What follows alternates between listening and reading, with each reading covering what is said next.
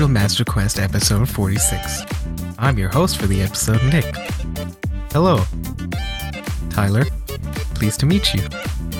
Hello, Nick. It is my pleasure to meet you too. I am VRBot. Are you ready to assimilate? I mean, calibrate? I am ready to calibrate. Calibrating.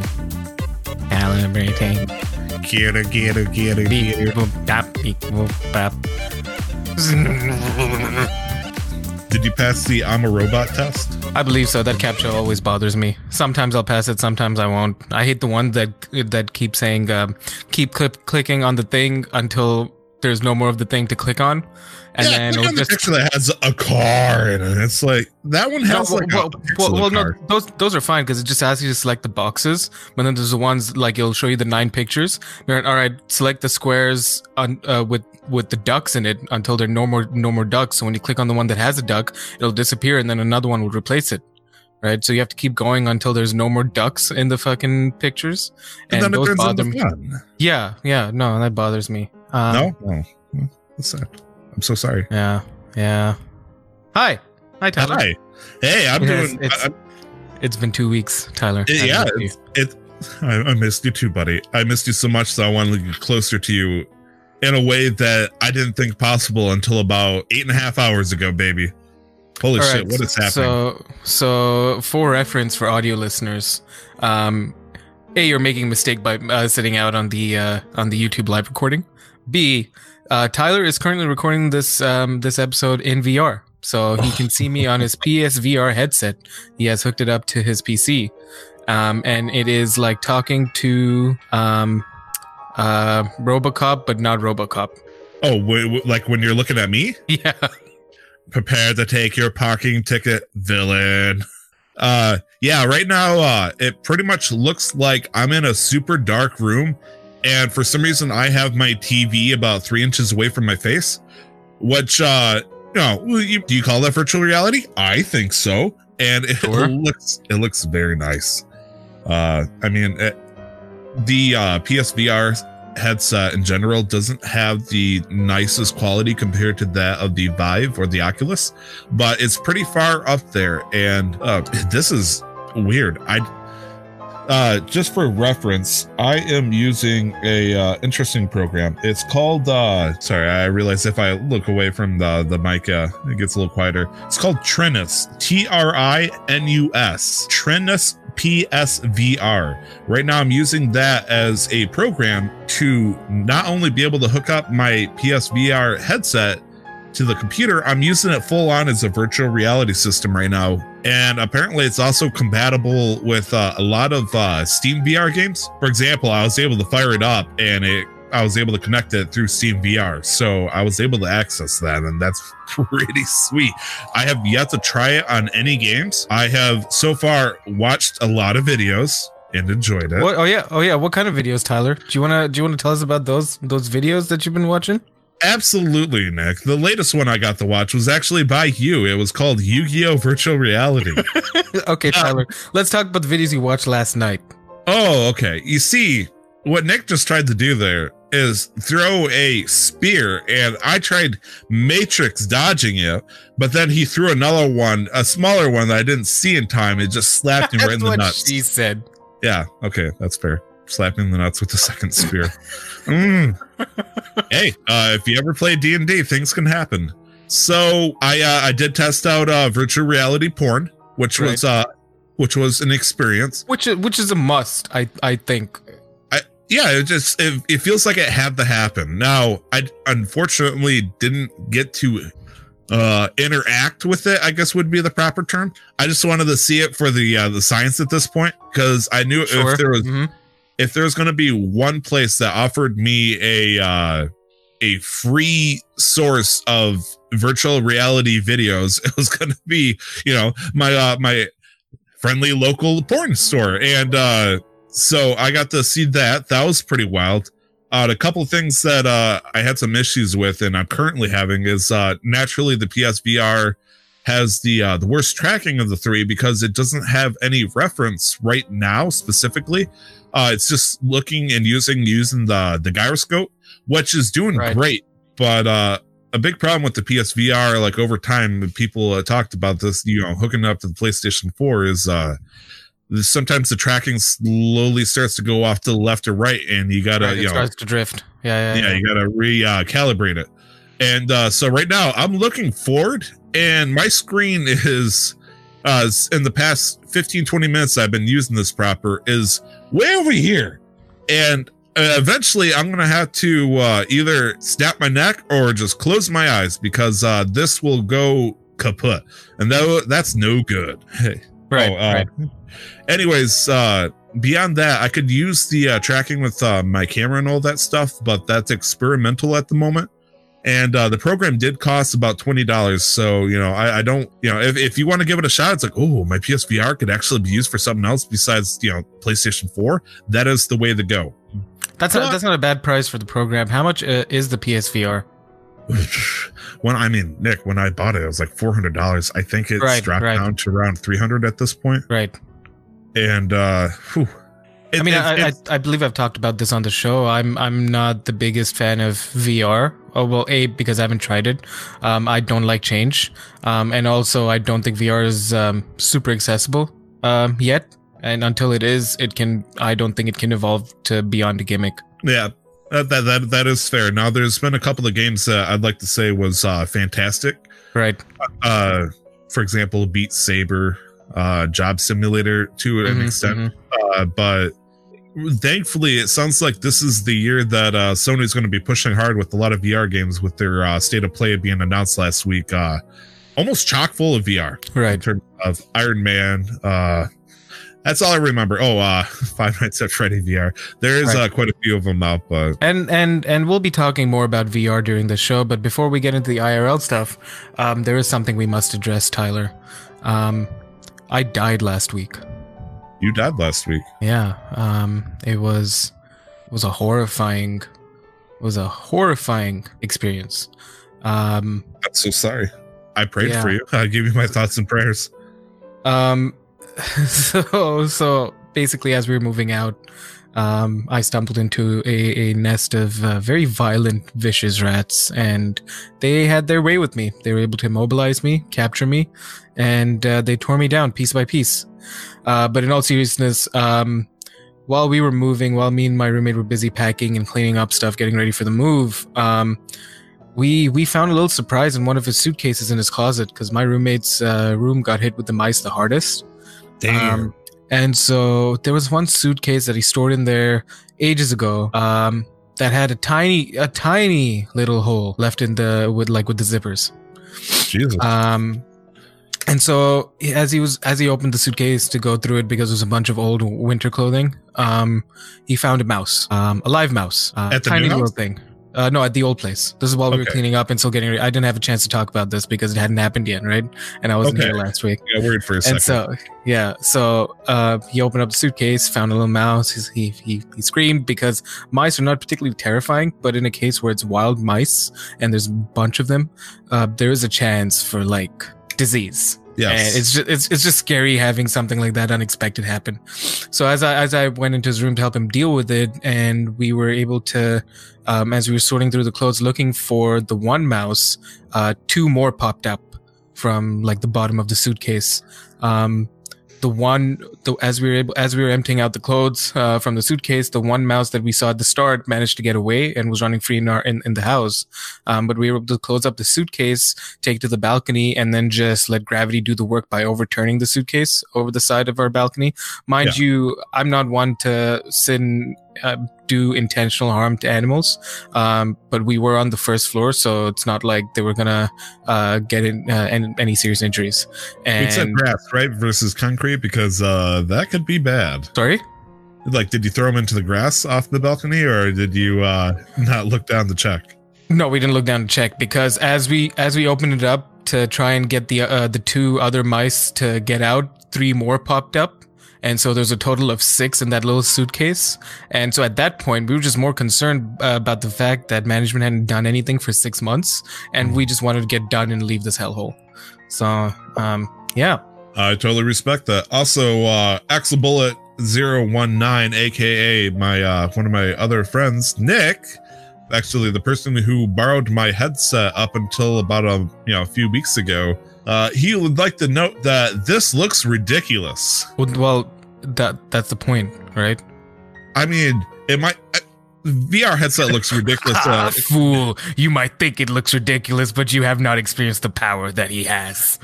I mean, this is amazing. I'm, I'm sitting here in an IMAX theater talking with my friend, do, recording a podcast. Okay, maybe not IMAX theater, like a, a normal Dolby sound theater. Like the sound on this is amazing. Right. No right. echo. No echo. Huh. I wonder why. All right. So, so uh, aside from the VR stuff, Tyler, how you, how's your week been? How's your how's how things been since we last did this together? So, couple of things that happened. Right. Uh, what I, I made a uh, small financial uh, venture with my wife, my wife, and uh, we decided that we were going to drop twenty two hundred dollars for a uh, nice new bed. Okay. So as it turns out, uh, doing belly flops and pile drivers on the old mattress was actually doing damage to it, and uh, you know the spring started sagging and stuff. I know, right? It's Who like would have thought? If if I can't do you know the tombstone on my wife, uh, then what's the point of having a bed? And so uh, there's a point to where you know her back started hurting. Uh, the uh, one of us started like slinking in the center off to the like we're gonna fall off because we're being slid off, and uh, that that's no good. No, no, nobody wants that. And so uh, we went over to our local mattress store. We had a couple. We uh, looked at one. We tested ourselves on a uh, like a diagnostic bed, if you will.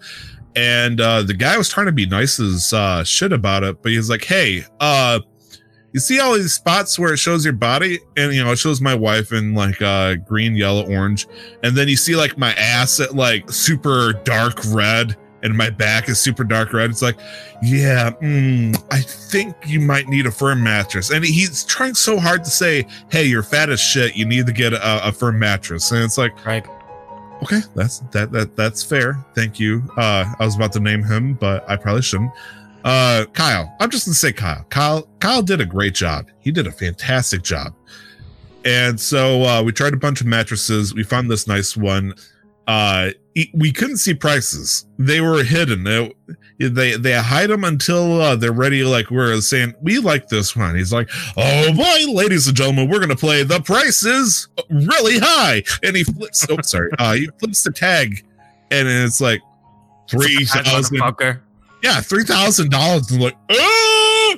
I just wanted to put like twelve hundred down at the most. Three thousand, and you know, he's like, actually, today's your lucky day. And I got really suspicious really quick here, Nick, when he said shit like that, because that's Right. like used cars man slogan right there. He's like, Mm-hmm, mm-hmm. this one's actually the cheapest right now because it's. 33% off where it has the biggest deal going on. So it's only about 2175 and it's like hmm.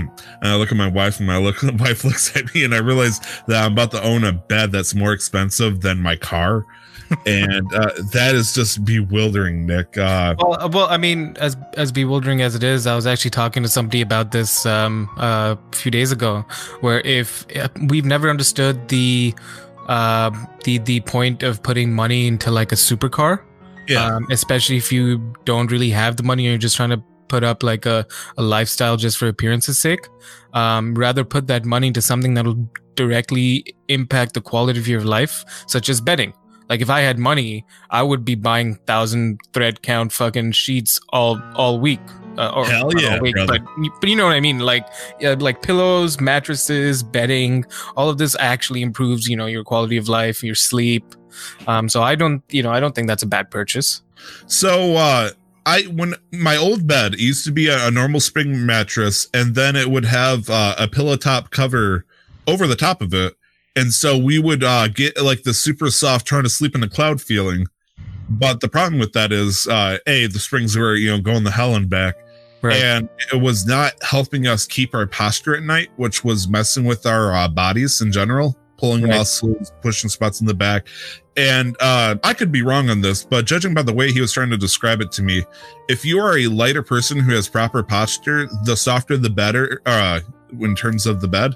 But if you're having uh, trouble sleeping, the firmer the better. And it's like, I thought I was gonna get like a memory foam mattress and just lay down on it and just sink in, and then I'm gonna sleep like you know a, a child on Nyquil or something like that. Right. Nyquil, thank you. Uh, me. So uh, yeah, this mattress is I guess half spring, half memory foam ish on the uh, top, and uh, it is firm as shit despite the uh, memory foam. Uh, first night I pulled the muscle in the back, but I think that's because I wasn't used to sleeping on a board with cloth on top of it. Right. Uh, second night slept fantastic. So I am banking on the idea that this is going to be a good venture. I hope so. Uh, beyond that, I, uh, I don't, I'm not sure if I talked about on the podcast last week, but you weren't here. Uh, I hooked up my second solid state drive, uh, or at least I rehooked it up. Apparently it was already hooked up to my computer, but computers sometimes don't instantly recognize hard drives or stuff connected uh, in a way to where you can use it instantly. So I had to go to it and uh, assign it a uh, disk drive number or a letter. Right. And after that, I had 500. Nick here knows that sometimes I'll have trouble with podcasts because I'll be running low in space and all the temporary files uh, consumes a lot of gigabytes. Mm-hmm. And holy shit, having 500 gigabytes to mess with was so nice. I started downloading Steam games like a motherfucker. games I probably won't even play. Uh, hell, I, if I had Nier Automata on the PC, I might have installed that too. But I thankfully I don't have that. I don't even think it's out on PC. I'm pretty sure it's PS4 only. Where Oh, it it's out on PC. What do you mean? Oh, out on. PC and Xbox. Ah, oh, I, I can't tell if you're trolling me or not. No, I'm not. It came. Game of the Year edition came out on Xbox last year. Oh, did it? Okay, cool. Yeah, sometime in October or November. I think we covered it on the show, Tyler. Sure, I, I believe you. it, it sucks because you got some things like uh Hellblade Senua's Sacrifice where it's like, I wish this goes on everything you can find so people can enjoy it. But then you got fucking games that are like The Plague, which is Nier Automata, where it's like, oh fuck, now these people are gonna experience it. And hopefully they like it. But honestly, I hope you get it for 10 bucks, otherwise you're screwing yourself over. But uh yeah, that's been my week, Nick. Uh what about you? Um. Well, obviously, I, I wasn't here because I died, but also because I was moving. Um. Resurrection's a bitch. Uh, coming back from the dead is no easy task. Uh, did you take your one uh, long rest before you get out of your fatigue? Yeah, I had to. I had to sacrifice seventy-two virgins, six goats, and one uh, bonsai What the tree. fuck? That, that, that was not in the uh, the description of the spell cast, but Well, because somebody forgot to read the fine print, so you know. yeah, if there's one thing I'm I'm very good at ignoring the fun. Who reads the term of service when you're installing something like resurrection? Come on, people. Well, it matters when you have to go find 72 virgins. But anyways, moving on. I don't want to drone about that. Um, the move was challenging. Um, we started at 9 in the morning on a Sunday. Um, and we finished at 2 a.m. on a Monday. Um, because I had friends to help us finish up the final bit of packing and load up onto the truck. Um, but then beyond that, it was just me and my roommate, and we have a lot of things. So we did we did um, we did the thing where there's a company that provides plastic moving boxes for a fee for like a week, and Okay. and they'll deliver to your current place, and then they'll pick it up from your new place. Um, and so these boxes they're pretty durable, but they get really heavy, and we just filled them with all of our crap. Um, Oh and man, so- you did the thing where it's like, if there's space, they got to fit, and you just Pretty much. ignore the the possibility much. of things might getting heavy. Um, and so getting things off the truck was a challenge. Um, so so it's a basement suite, right? So you if you're looking at the front of the house, you go along the right side. There's a little fence, um, and then you go down a little slope. And then you go down a few sets of stairs, and then there's our front door.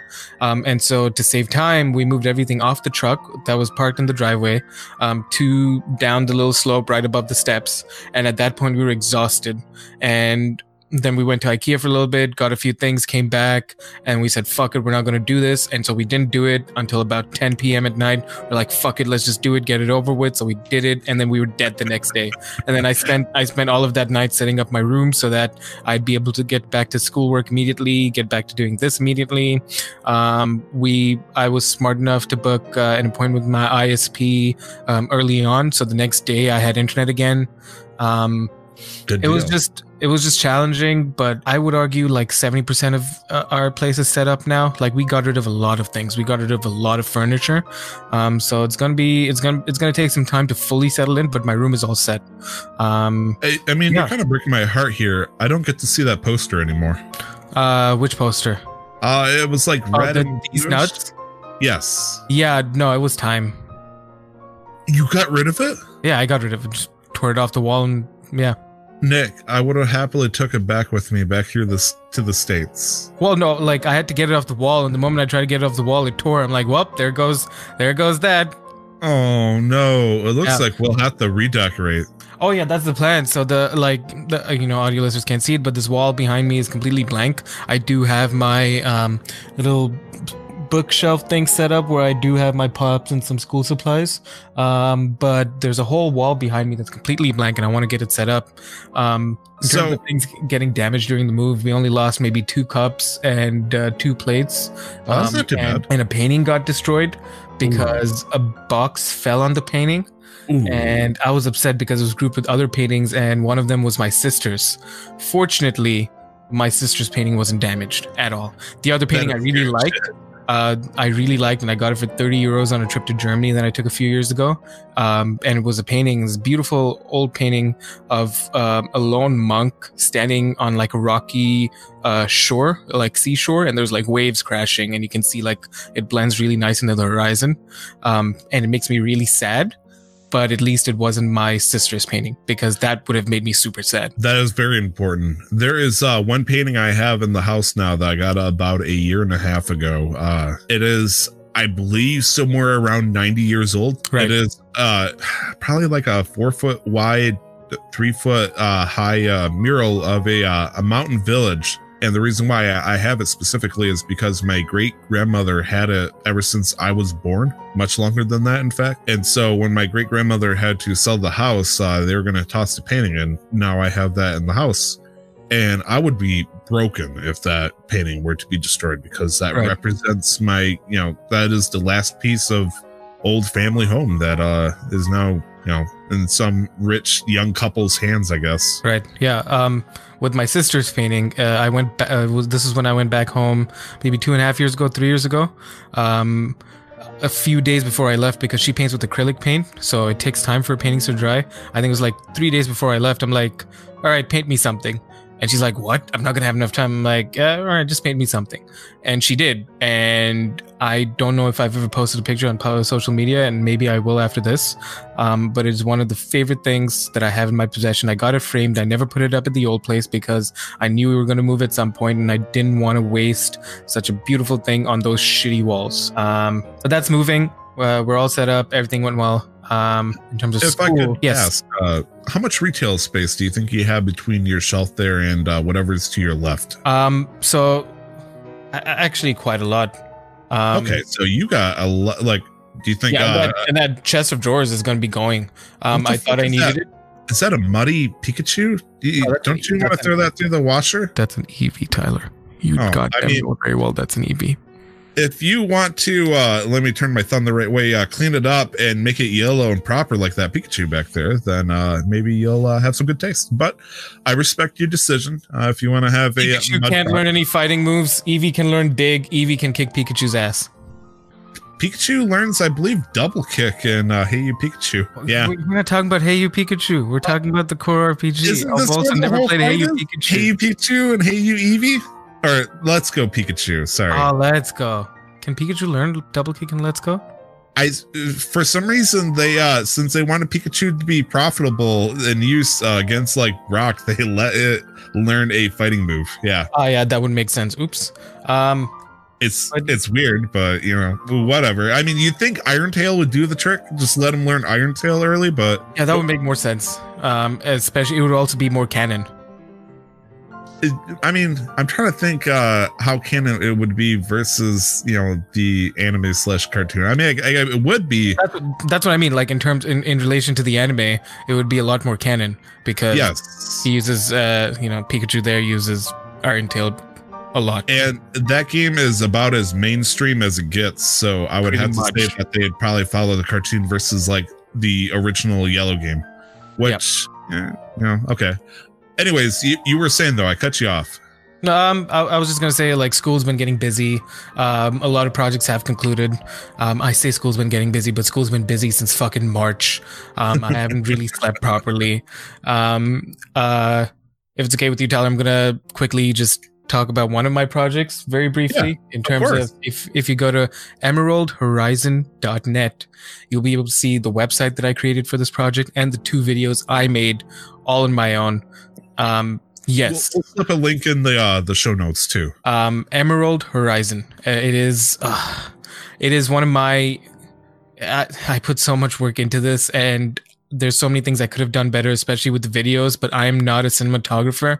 I'm not a video editor. So i did the best i could with my limited uh, knowledge uh, limited technical skills um, because i had to do so much but anyways there's that uh, there's going to be a lot more pictures of all the other projects uh, that's coming through um, over the next few weeks uh, I'm taking a foundations of game design course where we actually had to make several board games or at least card games, physical games throughout uh, the course.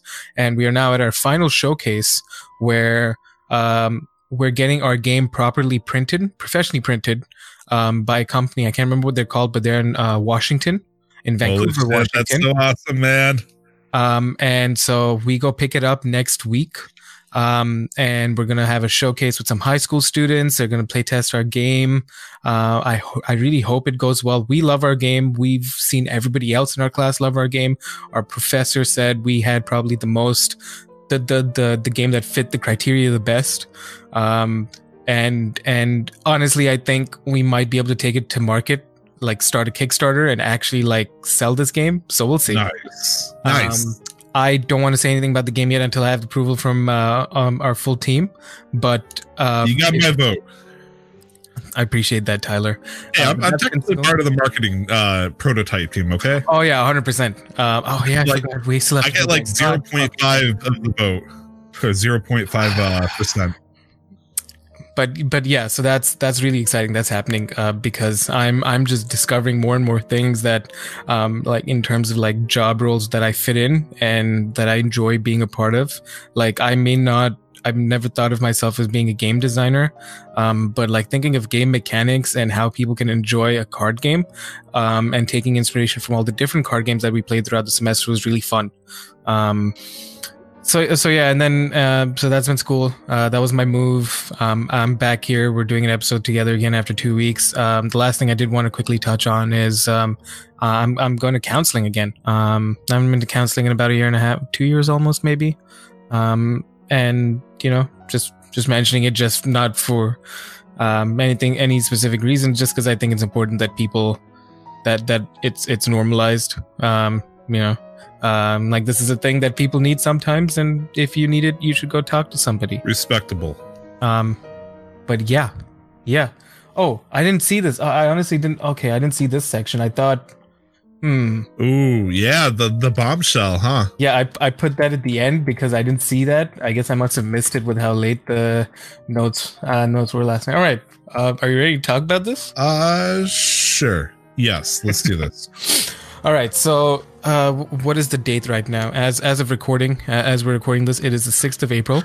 Okay, Um, and uh, oh, that's cool. Uh, virtual reality calendar bring up. Ooh, that's sweet. Uh, so in three uh, weeks. in three weeks on the dot actually uh april 27th uh from april 27th to may 5th i am gonna be officially traveling over to canada to go hang out with nick for a week Oh, Canada. i could say uh you want to have a competition oh say No, that's all I know. Don't let's not even start. It's okay. I, I was going to forget the like three words after that.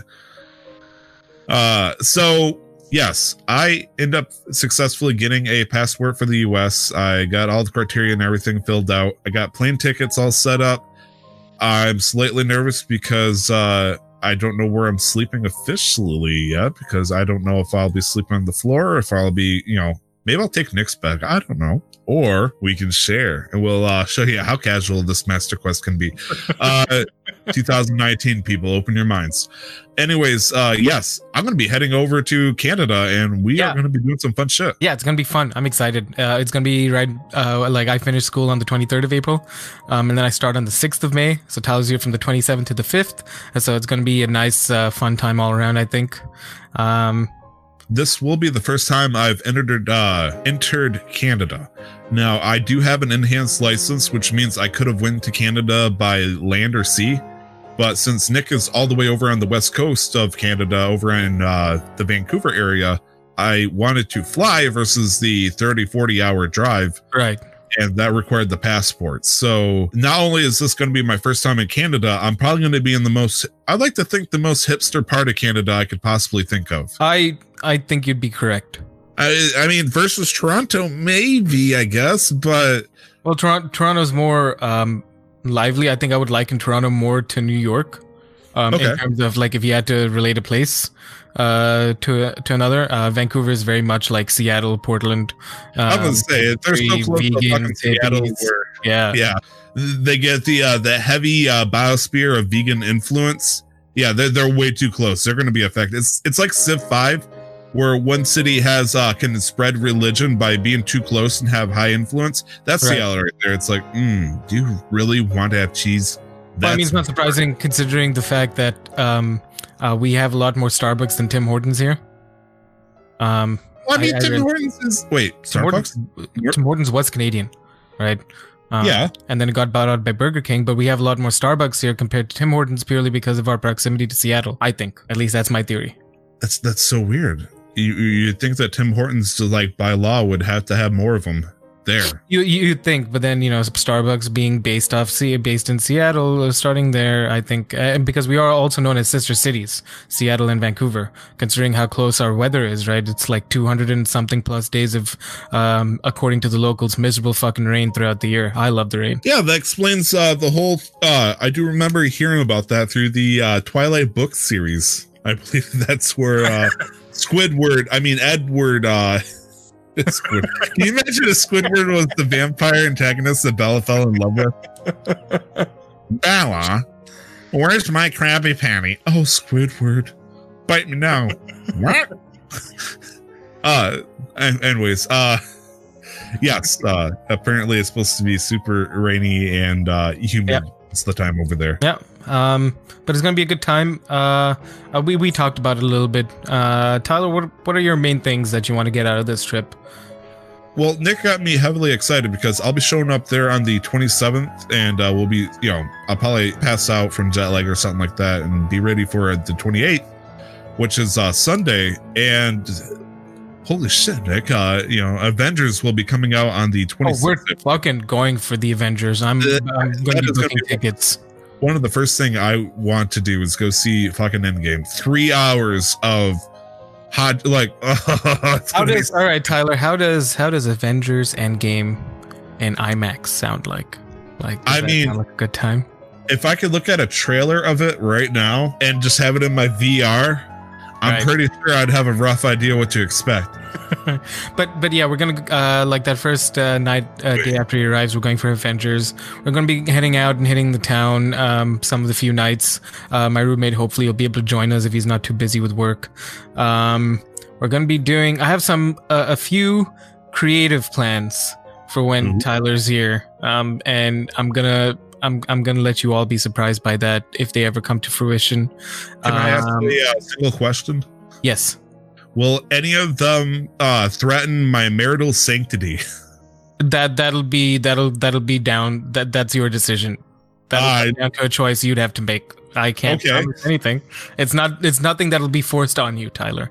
Thank you. Okay. I don't know what the hookers are like in Vancouver.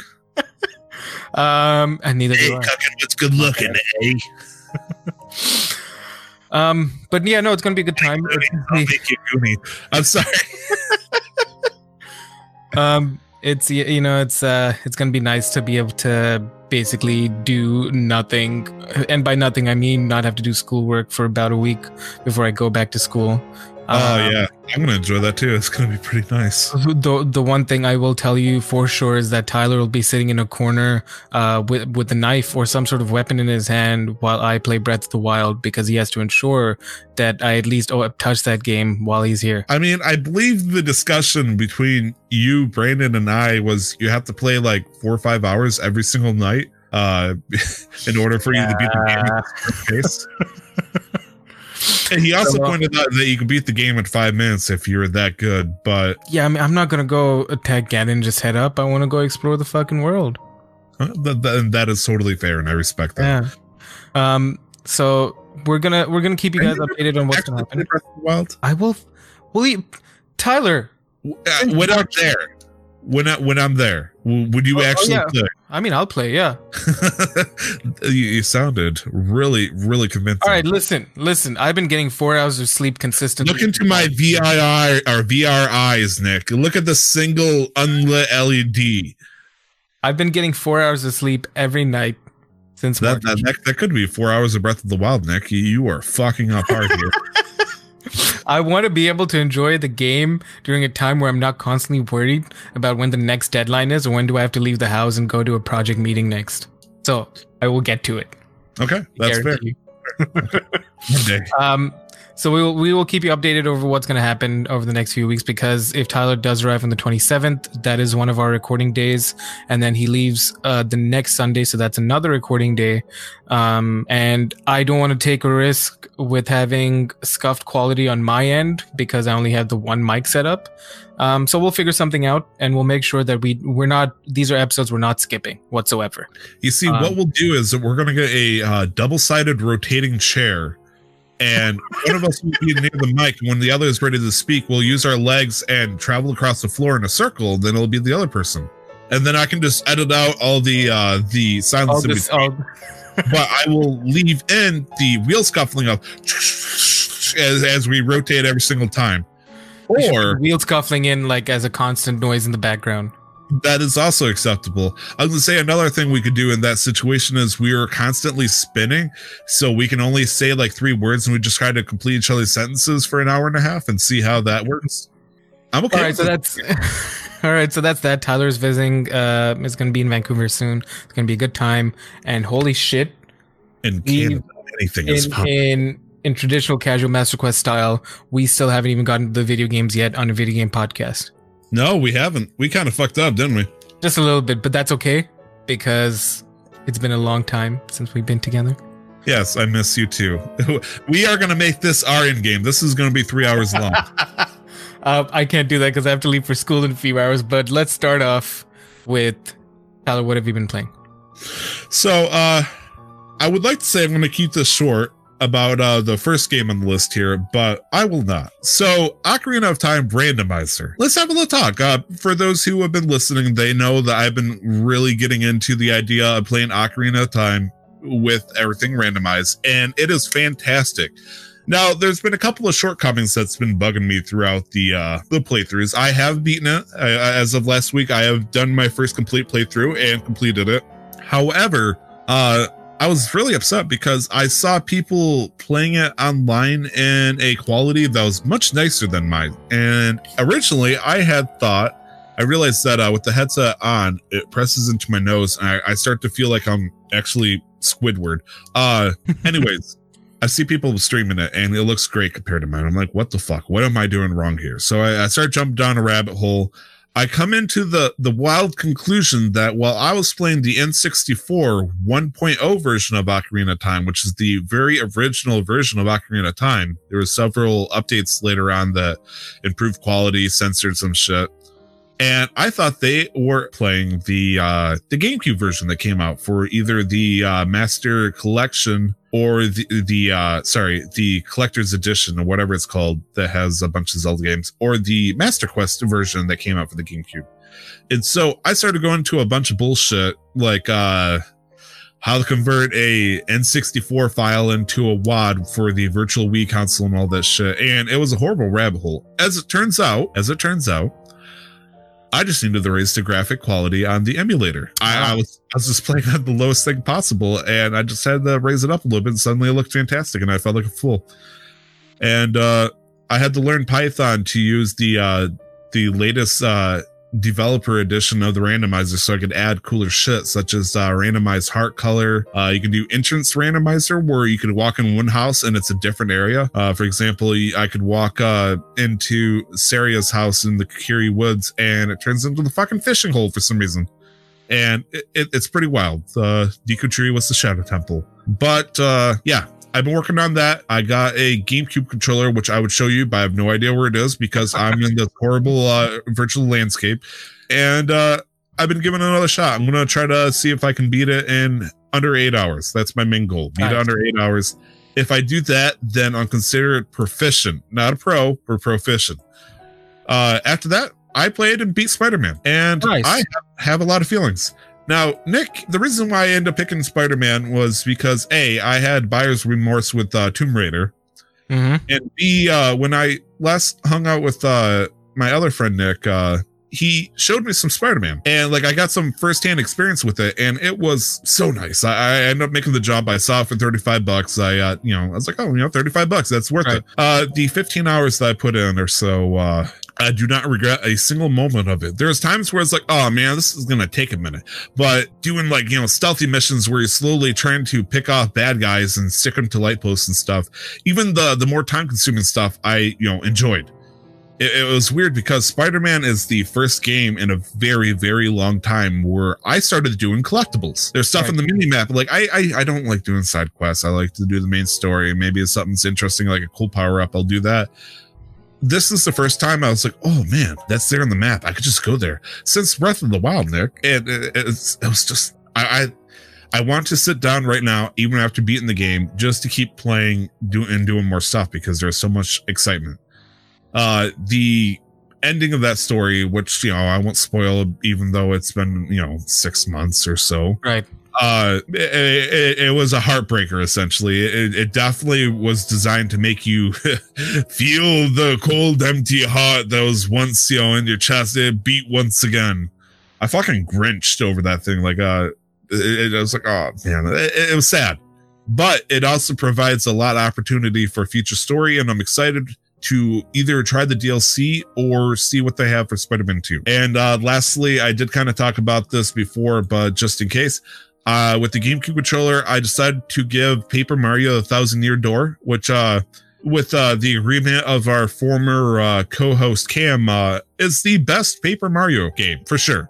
And some reason when I said this full title to you originally, Nick, uh, you were kind of scared by it. Like it threw you off. Like, what the fuck is this? Yeah, well, well, with the Mario game, not that not that Mario doesn't like the Mario universe has never had dark themes, but like in general, even the titles of their games or like the aesthetic style of their games have not been ominous or scary or spooky. But then seeing something like Paper Mario, the Thousand Year Door, was like, holy shit, shit's got serious. Mario Ghostbuster now? What's going on? I, am trying to think of uh like something with Mario in the name that was like not like happy-go-lucky kind of stuff. Uh, Mario Odyssey, no, well, I mean that's more explorative. You're like you're having fun. You're going to yeah, like even even like even to me, uh, you know, uh, a Nintendo pleb, like I know that Mario in general is not like a spooky, scary, doomsday aesthetic, and so yeah. having like the thousand year door in the name was like holy shit, shit got serious. Like uh the closest thing I can think of is like Luigi's Mansion, but that's Luigi and uh and it's uh, with a totally not so scary looking ghost true like i'm uh, i'm also thinking of stuff like uh paper jam uh yeah, but paper jam's like funky, you know. It's like Bowser's Inside Story. Yeah, they they always try to go for like a little laugh versus like, oh shit, what up? Yeah, so th- that's why like this this seemed just a little bit out of place in in in a lineup. Like it's something you'd pick out immediately and it, it is like the game itself is pretty out of the place because it has the i would like to think that the it has the best script writing that any paper mario game has ever had. I don't know what the hell that they gave to the script writers like cocaine red bull hopefully money. Uh they, they, they did a, a, damn good job, and it was the best that we. I know, right? It's like Nintendo gives them industrial level glue to stuff, but it's like, will I at least get my eleven dollars an hour? It's fifteen minimum here, in and they're like, We'll talk about it later. Sniff the glue, get right. Like they, they provide them the necessities, but not the quality of life, man. I shouldn't say that. I will not slander Nintendo. None of that is true. But the way they say shit in this game, it, it's beautiful. I, you know, I, I, remember Paper Mario. Paper Mario, the original one, did okay. Super Paper Mario, the uh, third game for the Wii, was mediocre with a couple of good moments here and there. But Thousand Year Door, the conversation in that, it's it's almost like ten out of ten every single time something's said. It's nice, right? And uh, I'm hoping to play more of it but then uh, I always get pulled into like Ocarina of Time or something like that. So we'll see what happens. What about you, Nick? Uh, what what have you been playing, my man? Right, uh, like before I talk about me, um, I know with the uh, Legend of Zelda randomizers, um, I think I mentioned this maybe like a month and a half ago, two months ago. I was okay. watching one of my uh, uh, uh, a streamer King Italian play. Um, I believe it was uh, a Link to the Past randomizer and they were mm. talking about and which which fascinates me when they were talking about how the randomizers work where you have a seed and each seed um, basically starts a puzzle in the game like sure everything has been randomized all the locations have been randomized but there is no uh there there there there is a path. There is a path, a logical path that you have to not maybe not logical, but there's a clear puzzle that you have to solve that will allow you to finish the game. It's not like you'll ever get stuck anywhere. People who play this uh the path we call it just logic. Like uh we're trying to follow logic because uh, for example, in Ocarina of Time, if you get bombs in like one of your first chests, uh, the game's logic or the randomizer's logic is trying to tell you that most likely the next piece of the puzzle that you'll need to get is something that you can use bombs for. It's kind of like a, right. a bread trail of sorts. So what you're saying is completely within reason. Uh, you can set it up to where it's in a way to where there's no logic, which is very dangerous because it's potentially in, not completable, and that is that that breaks it, man. You you, you right. definitely want to be able to you know complete it, and right. so yeah, logic is nice. Yeah, no, it's it's fascinating how that works, and uh, I can definitely appreciate the um um I want to say like the art style that it is because uh, honestly, as a whole, thinking of it as a puzzle and presenting it that way and playing it, that honestly seems like a um, just a very nice, engaging challenge. Um, now in terms With of video games, I'm not completing it too. I mean, with the, the possibility of completing it, yeah, like it feels like an even bigger accomplishment on top of a game that you already love. Yes, uh, like the idea that there is a program that can make thousands of different ways for you to enjoy. It's like a you know turning your game into a thousand piece virtual jigsaw puzzle. Right. Right. yeah, it's it's amazing that they're able to do something like that. Um. So now with the games that I've been playing, um, I mean, I have, I have my standards. I actually haven't, Tyler, I haven't touched Destiny in over three weeks now. Oh man, are you finally gonna break free? Is this your big break? Probably not, but yeah, it feels good for the moment. Yes, like, I, I, have, I have a break. RuneScape Sea of Thieves. Um, um, I haven't touched Destiny in a week in in a long time. Uh, played a little bit of Overwatch with friends. Um, played a little bit of uh, Wizards of Legend when I didn't have internet for a few hours and I couldn't sleep, so I I just plugged in my controller and went at it. Um, but the biggest game I think over the last few weeks that's made the most impact on me is GTA 5. Mm. Now, I've that never played a GTA game. For sure, the cure like that is the first step in uh, D2A. Uh, Destiny 2 Destiny 2 avoid anon- anonymous. Okay. The, um, you're like, hi, I haven't touched Destiny 2 in three weeks, and then we're all supposed to go, you know, collab. hi, my name is Nick, and I'm I'm I'm a warlock main. Hi, Nick. Hi, Nick. um. So so what's pulled me in is uh, into GTA now is probably the same thing that's pulled a lot of people in, and that's the GTA role playing on Twitch. Um, and it's Tyler, it's some of the most entertainment I've had in in a long time in terms of pure uh, viewer enjoyment. Um, because you have all these different characters. It's basic. It's it's basically a TV show, um, but you get to watch the perspective of each and every different character whenever you want. Um, but it is very very not user friendly because it's like coming into a show seven seasons in and asking people who are these characters. Um, so it took me a while to figure out kind of who's who, what's everybody's uh, character like, what they're trying to do. Um, because the, the, fascinating thing about these uh, role players as well is that they're not always trying to be like, you know, um, uh, do things that'll make them happy. Like the, like so, my favorite streamer to watch right now is Moon Moon, right? Who's uh, who was a former like full time uh, Overwatch uh, streamer, um, Yeah. and he plays a a rapper called Young Dab. Um, and and he has a character sheet that he references constantly on young dab's strengths weaknesses character traits um where he'd be like all right young dab is very naive. Um he's he's very he's very loving but he's super selfish. So you always constantly see him fuck up. Like every other day he's going to jail because he tried to rob a jewelry store but gets caught. Um he's constantly gambling and so he's always out of money. He's always broke. His his nickname's young debt so they're not so that's been the nice thing is they're not always trying to make it like uh they're not all trying to play protagonists. They're not all trying to be like you know get a happy ending. live their lives, man. Yeah, they're just they're living their lives in an over exaggerated, realistic manner, and and it's just been entertaining to watch. And some of the best role players are the cops um, on the servers because they do a fantastic fucking job. They have like proper they, they like they know the codes, they know the the the um the procedures, they know, you know, when they arrest somebody, they read them their rights. But what boggles me is that uh, what, confuses me is that some of them play actual cops in real life. So, so like, I really That's don't awesome. Holy shit. No, no, no, it's awesome, and I'm not trying to take anything. Like, we're not, we're not starting any kind of discussion here. I'm just uh, like from a, from a, from a, uh, like a 24 hour, like kind of like your day to day kind of thing. Like, I, it just confuses me that you play a cop, like you are a cop in real life. You do that eight hours a day. Then you come home and to relax and unwind, you play a cop more, right? And I feel like the only reason they would do that is because playing a cop in VR, um, eh, sorry, in role play, um, is is there's no risk. Um, you don't have to, you know, constantly worry about uh, your safety or anything. You can go out there and do your job. And like the chances are, like it, you probably enjoy being a cop, which is why you're role playing a cop. And so you get to go and just kind of like be a cop without having to like do anything to anybody or have anything done to you. And that's the only that, that's the only thing I can think of. I feel like it would be also more considerably risky, especially in uh, GTA, where the you know the original grounds were it's okay to be immoral. You, you know you, you can do some fucked up shit. You know, uh, you get bored one day, you, you try to uh, get five stars and send the tanks in, and then you die and you start from the hospital. So the idea Oh, that yeah, you're trying to live this chaotic city, Yeah, so with the with the role play servers, there are very strict uh, rules a lot of the times, and the people who own these servers and do a lot of the actual coding, um, uh, they they set up a bunch of rules that the government has established. So, like, there's a server that I played on, um, where you could not take any vehicle off road unless they were an off road vehicle. Otherwise, that's a bannable offense or a jailable offense, I believe.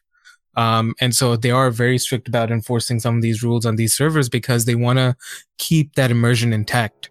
And so uh, me and my friend Dustin joined a server, um, and uh, I, I hope the audio listeners are going to enjoy this. But I played a uh, uh, fresh off the boat Indian cab driver, who who who because I'm like it's my first time properly RPing, so might as well play as a play Uh, natural, huh?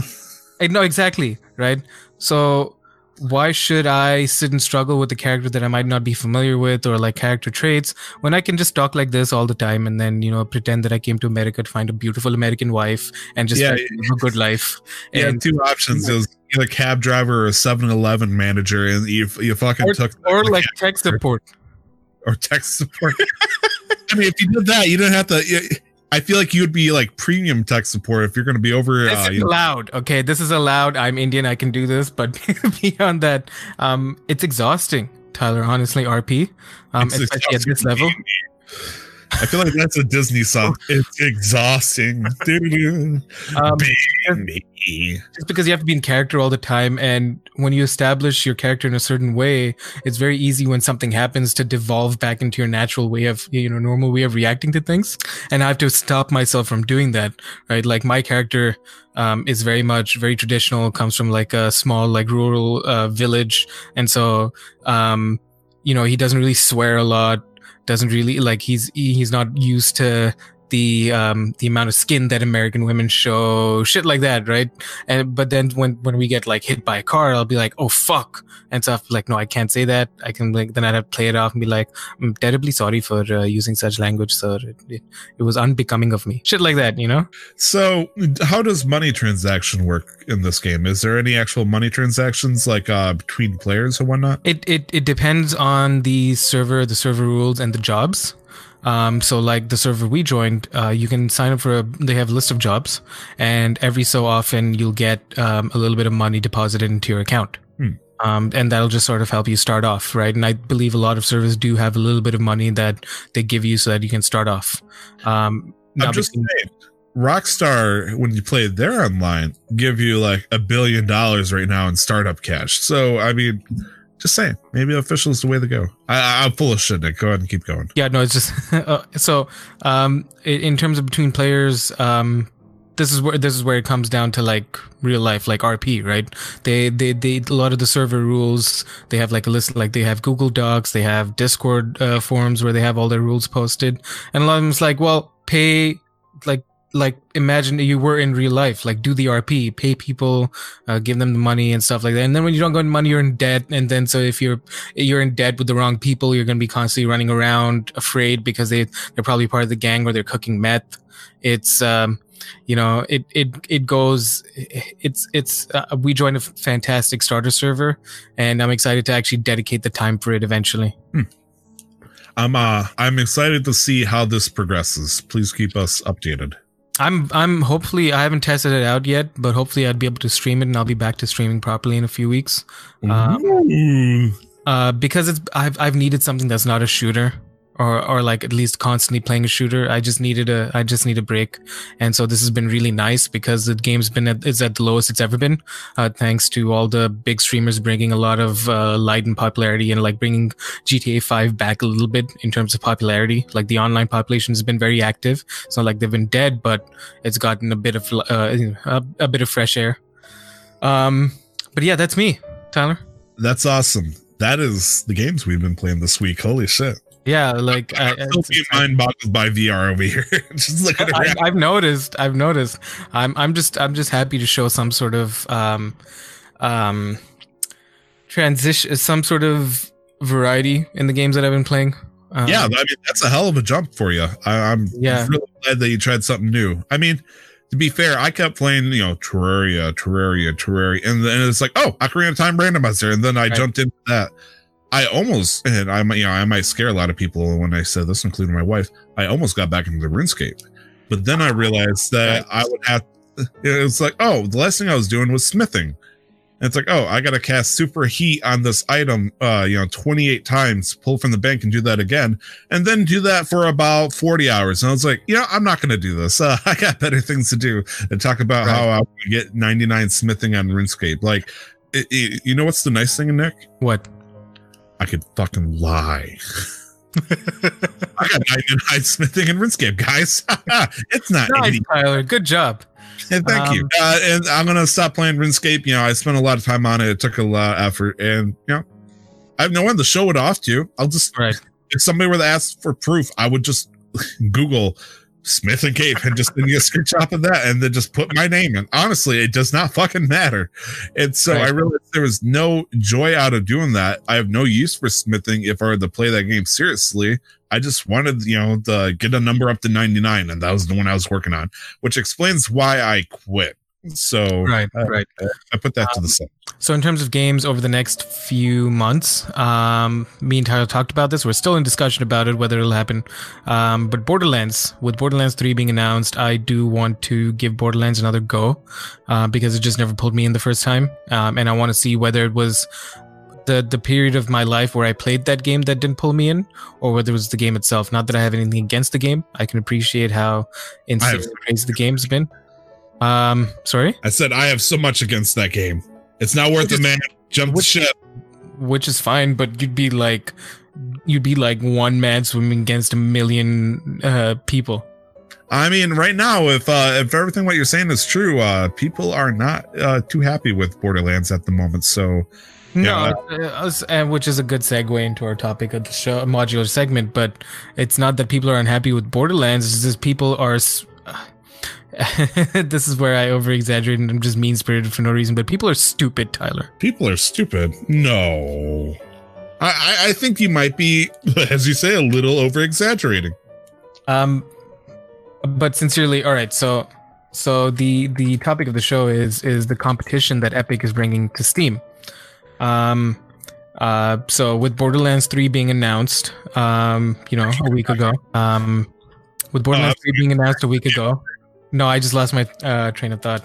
Um, and they shortly after the announcement, they announced that um, Epic has bought uh, exclusive rights to sell the game on their store till next year sometime.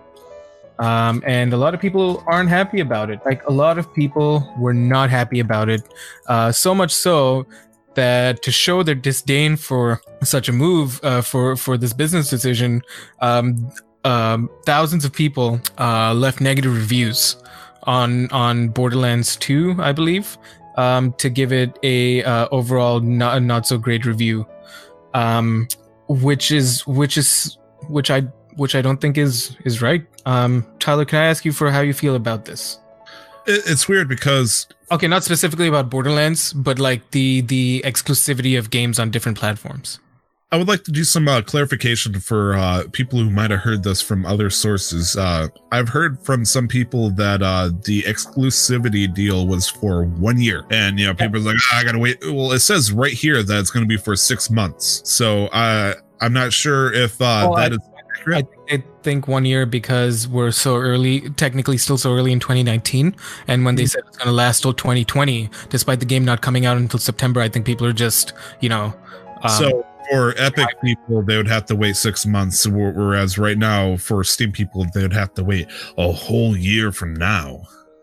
Yep, pretty much. It, it just sounds like it's kind of misconstruing for the people who aren't on the top over that because that detail is often very quiet. But uh damn man uh if if i had my favorite game and it was on epic i mean the, okay, okay.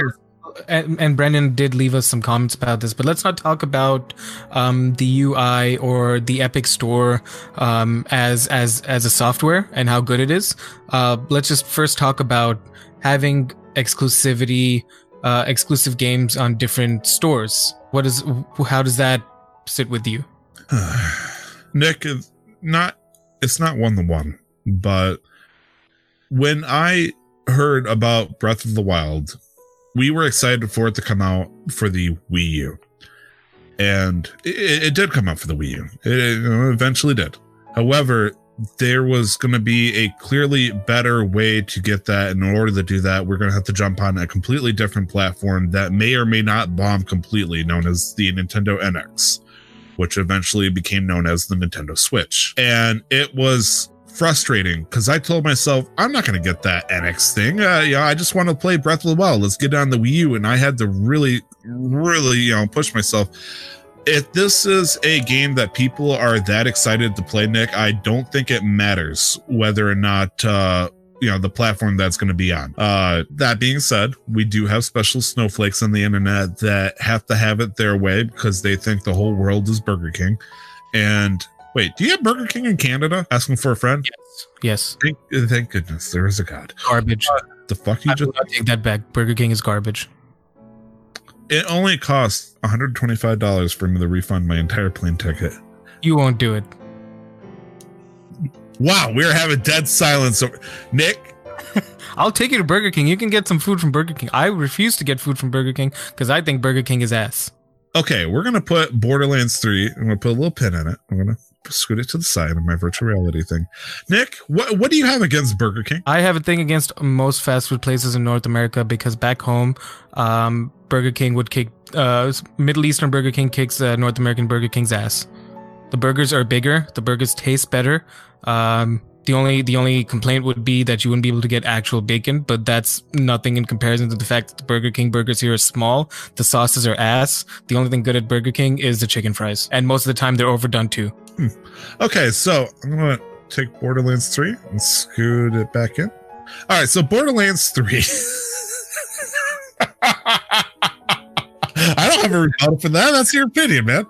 Listen, I, I'm listening. when it, comes to, when it comes to food, Let's my standard's pretty low usually. I'm gonna take Um, and chair. I don't, Sit as long as you're not hurting anybody, I don't care what you eat. Um, and I have an opinion, and I'm an asshole, and my opinions don't matter. But I think most fast food here is very, a very low quality for the stuff that I'm used to and that I grew up on. Um, and I wish I could explain that in a way that was more feasible, but I can't bring any fast food back with me. Um, because like for example, like you, you know, you go to McDonald's here and you just feel like ass after eating McDonald's because of how greasy and you're not sure what exactly you ate because like mystery meat. Back home, uh, there are just standard un- universal health laws. Um, or health and safety food hygiene standards Hmm. where if you don't follow it you're getting a fine and you're shut down whereas in north america as far as i understand there are different levels and you just have to meet a minimum standard and because a lot of these are franchises quality is not the same across through like across all branches and so I've never had a fantastic experience with Burger King here, but back home, their Texas barbecue smokehouse burger is fucking fire. Nice. Good deal. Uh, also, fun fact over in our region for McDonald's, uh, they are now using fresh patties for the quarter pounders. Apparently, they didn't say for anything else. So I guess, you know, the, only the quarter pounders are fresh beef now. But That's, a Monka S.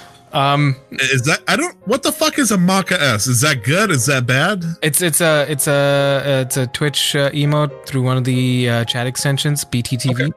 Um, and it's basically Pepe the Frog and just sweating. So like you know, That's Um, spoopy, I guess. Spooky. That's scary. that- like it's like um um Oh if you say something it's like no if you say something the cops show up it's kind of like you're sweating it's you're nervous you're anxious ah, okay.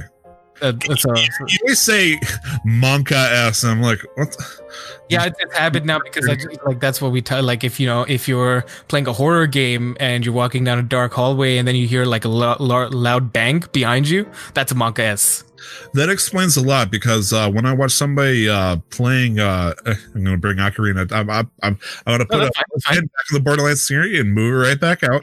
Uh, Ocarina Time randomizer. When people are streaming it, they'll just walk into like a normal tunnel or something. All of a sudden, it starts playing the final theme for Ganon, and everybody starts Monka S'ing because it's something this Yep. deathly. Okay, I learned something. Yay. S. Yeah. Cool. So Um, there's two pins now in this Borderlands 3 topic. I'm, I'm gonna I'm gonna pull both of them out. I'm gonna move them back in. I don't. Oh, sorry. I don't have my uh PlayStation Move controller, so I can't. I got to move it with my hand, not with the controller. that's okay that's okay Nick, let's let's talk about Borderlands 3. What's going on here? So, so it's not specifically Borderlands 3 or like Borderlands 3 is just what started this discussion. So when we, where we last last left it, I asked you what you just thought in general about exclusivity, and I want to remind people that games have been on fucking different exclusive consoles, and a lot of people when they're arguing online, which is not the place you should be doing it anyways, uh, seem to be forgetting that. Where if you wanted to play a particular game, you had to pay at the very least a few hundred dollars to be able to play that game with uh, not even forgetting the fact that you had to pay for the actual game itself, right? Because it was on a completely different system. And now we come here where you have free softwares that you can download to get different games. And so that's that's one argument on my end. Um, where it's just you're just downloading free software. Um, sure, it's taking up space. I can understand that. Um, and Brandon, I believe, let me just read through his comments here. He just doesn't like using the uh, Epic launcher because I agree it is a very janky um, sort of uh, launcher. It's it's not very user friendly. It was very confusing when they first updated it to like its current state.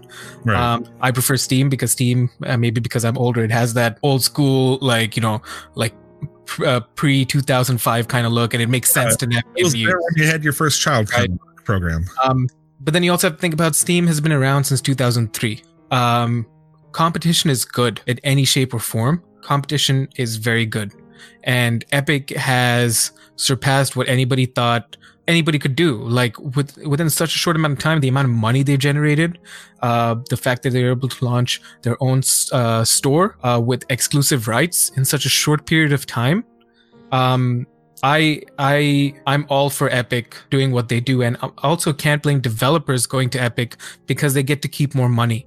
That is true. I mean, especially for uh, start. I mean, this isn't like a, a startup uh, developing team. This is fucking Gearbox, which uh, uh, their, their latest uh, discussion on the news has uh, been weird enough already, involving uh, Mr. Magician leaving, you know, pouring its magic on a flash drive at a medieval times. But you know, that, that, that that's whatever. I wonder, Nick. Yeah. Let's. Uh, some reason this thought stuck to me in my head. Let's say like a year or two before Steam came out, there was something similar that did the same thing, except uh, instead of being commercialized, it was like a uh, a free license to post your game here, and it was a platform almost like Linux style. And Right.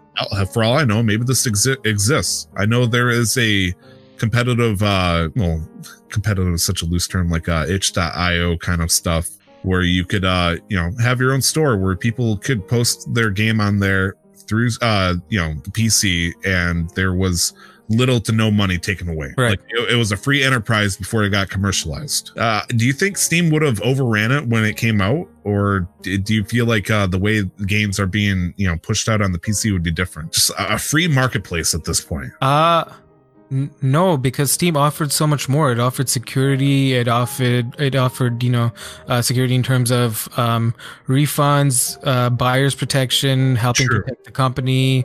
Um, it- provided forums, a place for people to talk about it for free, right? Like really, the only place Steam is making money is when the games are being sold, right? It's facilitating cloud saves, uh, being able to like have uh, log into the same account on multiple platform on multiple devices and download your games there without having going through going going through a whole process, right? Because it has your, all your login information stored through a centralized place, um, and so I and also Valve was running off uh, a lot of hype at the time, you know, based on the games they made, and so they had the capital to be able to smother any competition. True. And none of this is really at the expense of the customer. Uh, we don't got to pay anything to use Steam. No, exactly. You don't have to pay anything to use Steam. So to, to to use Origin, to use the Epic launcher, to use UPlay. You don't have to pay anything to use all of them. But I hate the way Origin is. It's it's very janky. It's not properly optimized. I hate the way UPlay is, but UPlay is in terms of using is not that bad. I just don't like having that many launchers, which is the only valid, slightly valid point that I can see anybody making. But it's not like it's doing any harm. And Epic is also just very janky. I don't like it. just a heads up, uh, people who have Uplay points, uh, points you get for uh, purchasing Ubisoft games and whatnot, they're actually starting to expire. They uh, there's a possible potential use for Uplay points in the future that Ubisoft has not discussed yet. But they uh, realize that they don't want people to have thousands upon thousands of points. They're just sitting there for years. That you know maybe they're going to start to push it towards discounts on games or something like that. So Right. uh, start checking your points and see if they uh, expire soon because that is going to be rolling out starting very soon. I believe might have been this week, if not, you know, more recently. Right. So so with the whole Borderlands 3 thing, I just think Yeah, back to. Borderlands, the third I- I- pin. I just think it's unethical that people are so upset about having to download a free launcher to play a game that they love. It's like I can understand if people are upset that um uh, like let's take Destiny as an example. Uh, with with the with the whole PlayStation, uh, the Sony and Activision deal, uh, Destiny two, Destiny one, there were a lot of weapons that were only available on the PlayStation, uh, despite PlayStation, Xbox, and PC paying the same price, and we'd only get it about a year and a half later. That's a valid reason to be upset. Question: Yes. When it comes to let's let's use uh, Epic Launcher and Fortnite as an example. Yeah. Can I put a Fortnite shortcut on my desktop? Honestly, I don't know. I've never tried. I, I couldn't answer that question. Okay. Uh, let's say hypothetically, then yes, you could. If I could just have Borderlands 3 as a you know a shortcut on my desktop, and it just it opens up the Epic launcher automatically and then launches the game.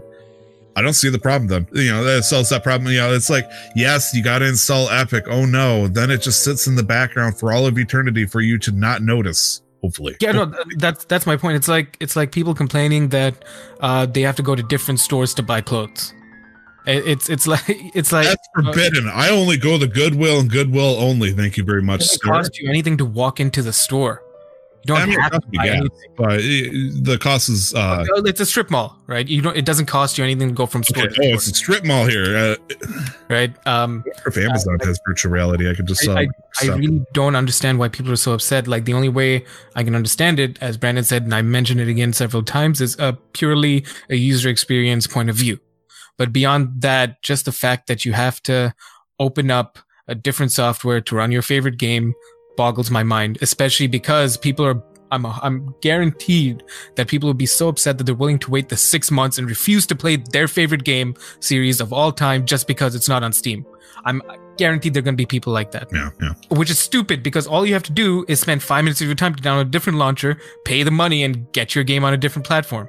Now, uh, I wonder, could uh, being on a different launcher uh, cause effects on future like uh, DLC or expansions? Do we know like uh, the time it takes for uh, it, something to get green lit on Epic versus Steam? Um, no, but I would imagine from a development point of view, once it's out, it's out. And so you have to standardize it across all platforms. For example, within the six months that it takes for Borderlands to come onto Steam, let's say there's already a DLC for Borderlands 3 and it's already out in Epic. So when it does launch for Steam, it should come with all the, you know, with all the options. And so if it's already on Steam and Epic, and so when there's a when there's a DLC that comes out, it should launch for all platforms. Hmm, hmm. Right? It's that that's never happened with um, any, any major game, as far as I'm concerned, um, where it's on multiple platforms and there's a DLC. Um, it only comes out on one. Um, the only thing I can think of is, I believe, um, Monster Hunter World Minecraft. you, Minecraft, I'm not from. We'll get to Minecraft in a minute. I'm not familiar with that, but with Monster Hunter World, it's come out on the consoles. Um, the the latest DLC, it's going to come out on consoles soon, but it's going to be a few months until it comes out on PC. And I believe that's purely an optimization development process thing because they're not so used to making their games for PC, right? Not because of some sort of exclusive business deal. Um, so you, you're mentioning Minecraft. Uh, uh, uh, to go into further detail, uh, Minecraft and uh, for me more personally, Terraria. Uh, they are out on almost every single platform you can think of console, handheld, PC, and all Right. that stuff. But they have different varying uh, patches that go to uh, different uh, consoles. Like, for example, there was a big uh, update that's happening, I believe, for the PC version. But I'm going to take a guess and say PlayStation 4 and the Switch versions probably won't see that. I would. I. I- I think there it's it's more of a, uh, development thing because if you don't build your game uh, to, I, and this is pure speculation. I know nothing, next to nothing about video game development in terms of code. Um, but if you don't build your game um, in a universal way across all different platforms, uh, then you have different builds of your games. If you know you build for PC and now you want to put your game out on console, but it'll be too time consuming to to just um, uh, sort of like copy paste this. So you have to build like a different build so that it can come out on the consoles. And so you have to patch things and change things differently uh, as time goes on. And that's the only thing I can think of because Stardew Valley is like that too. The PC uh, fixes come sooner than the console fixes. That that that is fair. Also, fun fact: this uh past week, I believe, uh Mojang is it Mojang or Mojang? Mojang. Okay, I always called it Mojang, but uh that's Mojang sounds cooler, TBH. Yeah. Well, to be honest, the, to translate for the older audience. Uh, fun fact: they uh they updated. The, do you know how when you start Minecraft, they have like random slogans at the top? Sure. Sure. They uh they officially took the name Notch out of them. They uh realized that they no longer want to be associated with Notch uh who's apparently been a naughty boy and saying a lot of uh raunchy shit on uh social media and all that stuff and has been displaying some uh, less than desirable behavior. And Microsoft, who are now the owners of Mojang and Microsoft, uh, sorry, Minecraft, uh, I hope they're the masters of themselves. Uh, they decided that they don't want to be associated with him. I believe they left him in the credits if you were to beat the game. But uh, yeah, Notch is no longer going to be on the front of Minecraft anymore. Unfortunate. I mean, you say so. I mean, if you. I know nothing about Minecraft, so that's why I'm saying the link. It just sounds like it's unfortunate. Yeah. Okay. Fair enough. Honestly, I wonder what it would be like if you made a game that was so popular that you became a super billionaire, and then when you sold it off, uh, you were so bad that they don't even want to put your name near it anymore for bad press. I mean, at that point, I feel like I would have so much money I wouldn't care anymore. But I I, suppose, I would, yeah, I'm gonna say it's like you can call it whatever you want. It's yours. You can call it Notch's ass simulator at this point. Sure. Nothing All but brown. That's the whole Steam competition argument that I thought people were stupid for having, even in the first place. But you know, everybody has their opinions. Uh, Yeah, let's summarize real quick here. Um, people are wrong. People are stupid for being angry. Okay, Spark Notes version. That's okay. Um, that'll get you through high school. it's a topic of the show. And Tyler, this is where you you get to fly. You get to spread your wings. Um, Nintendo VR. Nintendo VR. It is beautiful. Hey, I- I'm on VR. I'm looking at this news article on VR. Wow, cool. So thank you, Tech Radar. Uh, Tech Radar. I've been kind of iffy when it comes to uh, like uh, the quality of their articles and whatnot versus, uh, for example, Game Informer or Kotaku or Polygon. But uh, if they know one way to make a good clickbait article, they just got to mention VR and Zelda. So let's I'm talk. not that pulled me in immediately. Yeah, well, it sucks because for some reason my phone knew that I would be drawn to that, so it showed me a notification for the news. I don't even have notifications set up, but like I looked at my phone and you know, a fucking hook shot just grabbed my forehead and started dragging me towards this article. So, for those who uh, don't know, I believe on the 12th, uh, there's going to be a new Labo kit coming out for the Nintendo Switch. Now, there's been a lot of uh, kits that have been coming out over the past year or so. You know, involves cool things like making a piano or a remote control bug car thing. Uh, this time, they're going to make something called VR, which, Nick, uh, I'm full of questions tonight. Can I ask you another one, man? Oh, for sure. If you take a console that is handheld and you put it in cardboard and you put some lenses on it and it has gyroscopic features, is that VR? Yeah. It, it just feels like it's so cheap for VR, man. Well, I It's- mean, It's technically VR, uh, I mean, let's look up the definition of virtual Uh, reality. reality.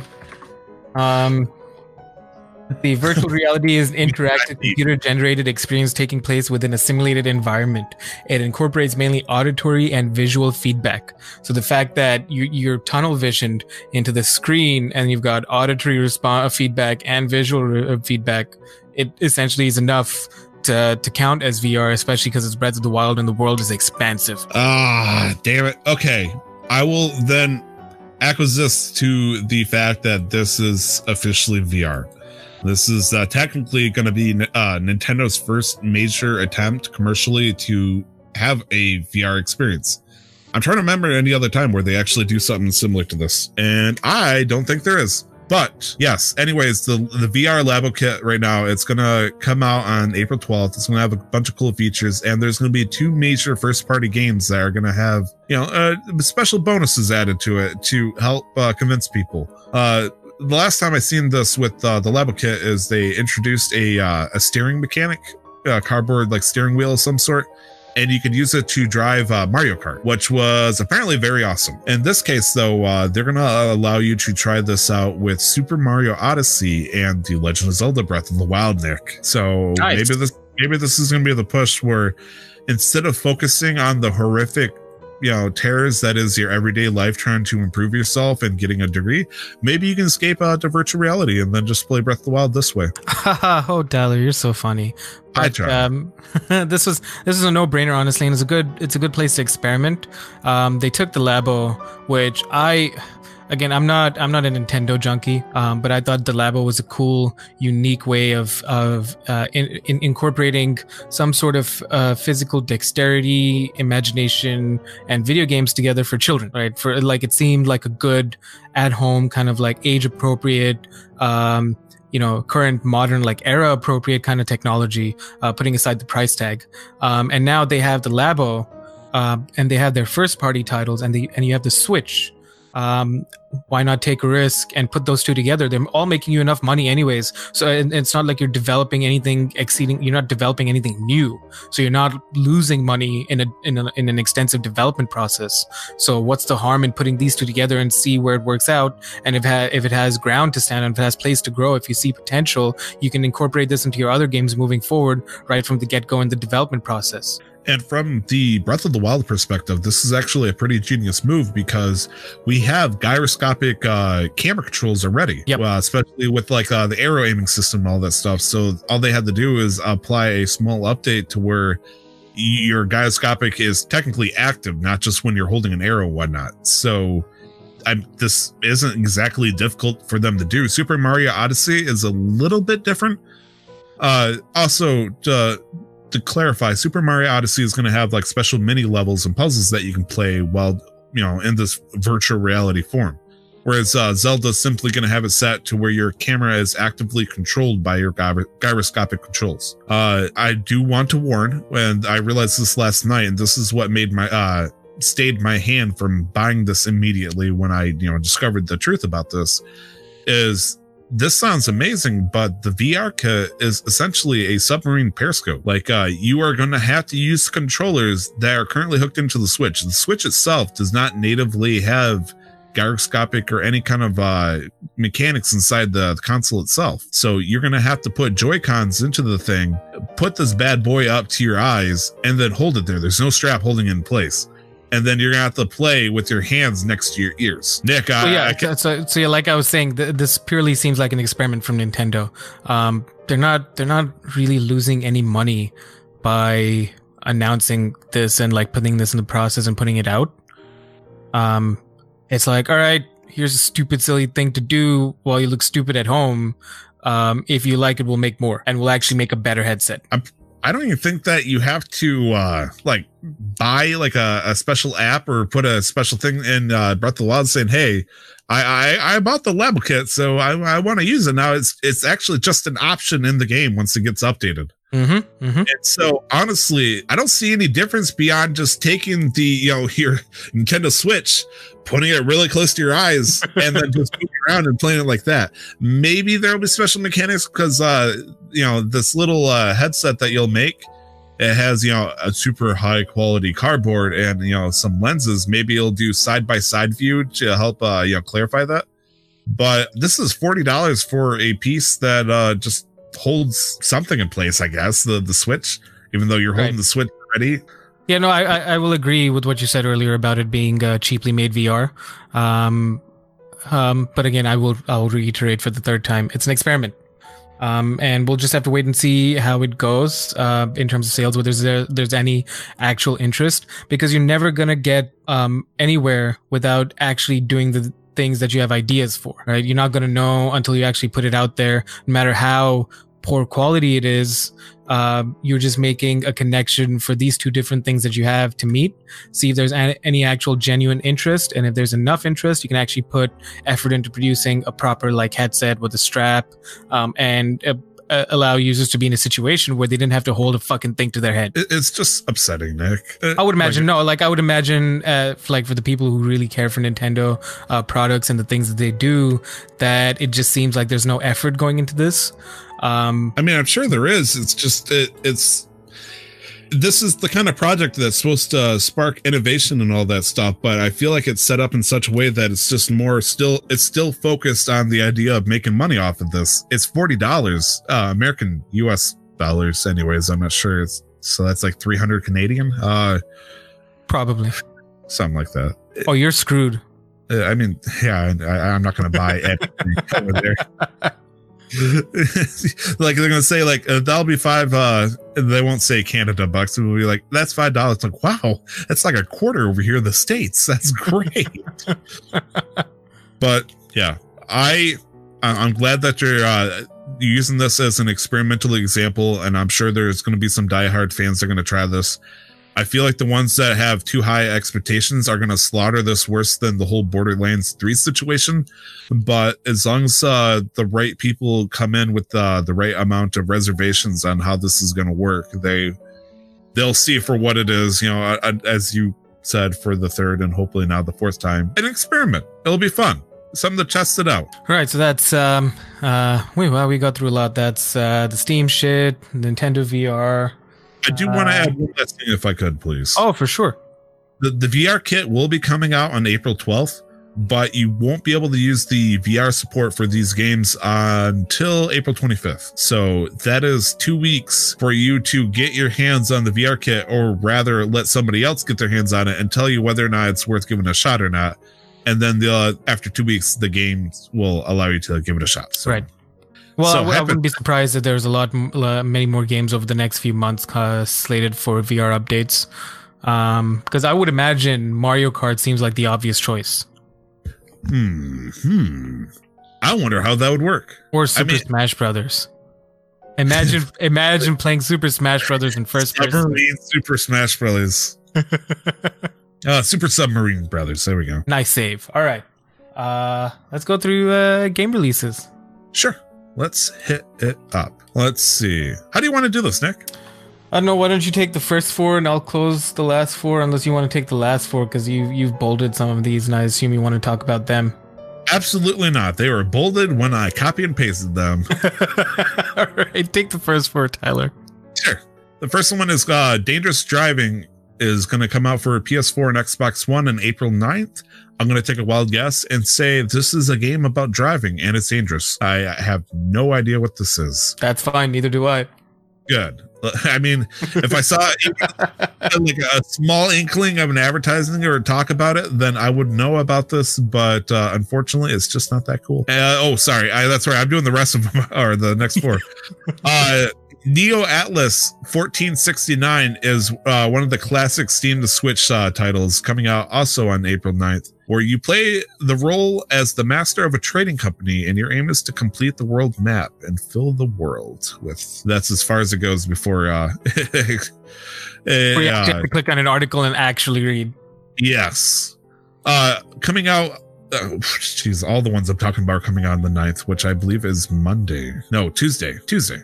These are all coming out on Tuesday. Next coming up is Shovel Knight Showdown, which I can only presume is a nice updated version of Shovel Knight. If not, actually, I feel like it, when it says Shovel Knight Showdown, that is this going to be a uh, what would what would you think, Nick? Do you think this is a Uh, uh, it's a Shovel Knight. BR. VR? Okay, No, VR. Knight BR. No, you heard me wrong. BR. So we had the same idea. Oh, dang. Uh, th- I mean, that would be cool. Uh, you play virtuality as a hundred shovels from fall from the sky. Duel with up to four players and scramble after gems as your favorite heroic or villainous knight. Okay, so this is going to be a four player battle royale of sorts. And it's coming out on everything that's console or uh, computer related PS4, Xbox One, Switch, PC, and Mac. Wow. Uh, good on them. And lastly, and this one actually kind of uh, grinds my gears, Nick. Oh, yeah, why? Uh, the next one coming out uh, this Tuesday is Ace Attorney Trilogy, which is the Phoenix Wright uh, lawyer games that I really love. It's coming out uh, Tuesday for PS4, Xbox One, Switch, and PC. Nick, I, I really got excited uh, playing Phoenix Wright when it came out for the 3DS because I thought that was going to be the most modern way that I could play it. And then this shit happens. So I got to decide whether or not I'm going to drop another $30 to get it on Switch or PC. Let's be real, Tyler. You probably will. I probably will. Uh, this is your big break if you want to you know, give it a shot. Man. I'm. I might. I've heard good things about it, and I believe. I hope so. I've been speaking Wait, wait, nothing but wait. truth. The Have they- have gospel they- truth. All right, calm down there, Tyler. Have they announced a, a new game coming out? New Ace Attorney game coming out soon, or like they're working on one? I I mean, the last I heard, I haven't heard any uh, new Ace Attorney games games coming Well, out. well, I mean, it's not uncommon for for Nintendo to like. Um, uh, wait, this is not a Nintendo game, is it? No, this is owned by Capcom. Sorry, uh, so it's not uncommon for a lot of games to get re-releases on different platforms and updated platforms. Um, but I feel like for this and coming out on so many different platforms, when it was always ex- uh, like exclusive to like the handheld stuff, Yeah. um, could it maybe be a foreshadowing for a new game coming out soon, and they're just trying to generate interest? When it comes to Capcom and Ace Attorney in like the past three four years, they've been very quiet on the releases, and they'll just drop it digital download only on the 3DS. And while those games have been bangers, like uh oh man, uh the latest one I believe was called Spirit of Justice, and I, I love the shit out of it. And uh not to mention the whole uh Phoenix Wright versus uh Professor Layton uh mix up there. That was another good one good one. Right. How uh back to the topic though, I wonder uh they, they've been very faithful like to a creepy extent for the 3DS versus like the Wii U or anything like that. So I wonder if this is going to be their big break where they finally it's now that they're going to start to show that they can play it on nearly anything. All right. this I believe they did have like the original uh the, like the trilogy sold as separate games on the Wii U that you could play, which was weird, but you know, you could do it. But uh I think there's some possibility here where it shows not only could they release a new game on the 3DS, which I hope they don't at this point. I hope they just stick with the Switch, that they can just put it everywhere. I Right. mean, only only time will tell, Tyler. I hope so. Anyways, uh there's four more games, Nick. Go ahead and take them away. Uh, so we've got Zanki Zero, Last Beginning, coming out on PS4 and PC on April 9th as well. Uh, Zanki Nice. Zero is a survival action RPG, from what I'm reading here. It is very much a weeb game, so if you're a weeb, uh, go get it. Um, and we've got Earth Defense Force Iron Rain coming out on the PS4 April 11th. Uh, so Zanki It is. Zero is uh, being published by Chunsoft. Uh that that's a familiar name. I, I feel Uh, like I've heard that For name. me, I know them for Danganronpa. For you, you might know them for Pokemon Mystery Dungeon. Ah, yes, yes, yes, yes, yes, yes. We we did the whole Sorry, uh, thing uh, a while back. It, it, mind you, it's being published by that, and they're being developed by uh, Lancarse, Lan- Lansars, uh, Mm-hmm. Which is a company I'm not familiar with personally. So, Um, Earth Defense Force is a uh 3D action shooter where you're defending Earth from aliens. Um, and that's that's really it. wow, Um, that and sounds familiar. and then and then on the 12th of April, we've got the Nintendo Labo VR kit arriving uh, for the Switch, as uh, we've just discussed. Um, and then the last item on the list here is the Konami Ar- Arcade Classics coming on the PS4, Xbox One, Switch, and PC um, on the 13th of April. Uh, but I did some digging, and it seems like it's actually coming out on the 18th of April. So there's a Hmm. little bit of ambiguity with the release date, but keep keep an eye on that. That's coming out this month for sure. Nick, I was Um, kind of concerned for a second because you said Konami, and then I thought you were going to say like Arsade or something like that instead of arcade. Yeah, no, my tongue rolled in the wrong direction. Ooh, wow! You, you, don't you hate it when you you're trying to dodge a boss and you, you just fat roll your tongue in the wrong direction? Pretty much all the time. It happens all the time. It's All right. okay. this day, this day in gaming, April 8th, uh, which is uh, the Monday when this episode will come out, and you'll be listening to our butte, sweet, uh, our butte, our, uh, I can't speak today, our sweet, beautiful, dulcety, voicey, bassy tones or whatever. What? Um, Not enjoy the fact that I've done this entire podcast in virtual reality, which is really sad for you guys. You really miss, maybe you should listen to the podcast in virtual reality. Just stare forward at the the, the music player or something. just, just close your eyes, dude, or just get your phone, put, put up, put up the But if podcast on YouTube, and it to your head. yeah, Um, okay, sure. Starting off, uh, we've got Titanfall that came out this day in gaming, April 8th on the Xbox 360 in 2014. Now this is weird because it had come out like uh I believe in May of 2014 for the Xbox One, but they released it later on the 360. You know, uh, just like hey, maybe we should try to make more money with the the old audience, huh? We'll give you a downgraded version of Titanfall. So let's figure, you know, have a little laugh. Uh, this is when it came out. Um, and then we've got Assassin's Creed: The Director's Cut edition came out on Steam in 2008. Um, No. I I really liked Assassin's Creed, the first one. I it stinks because I missed the boat, but then I tried to get on it.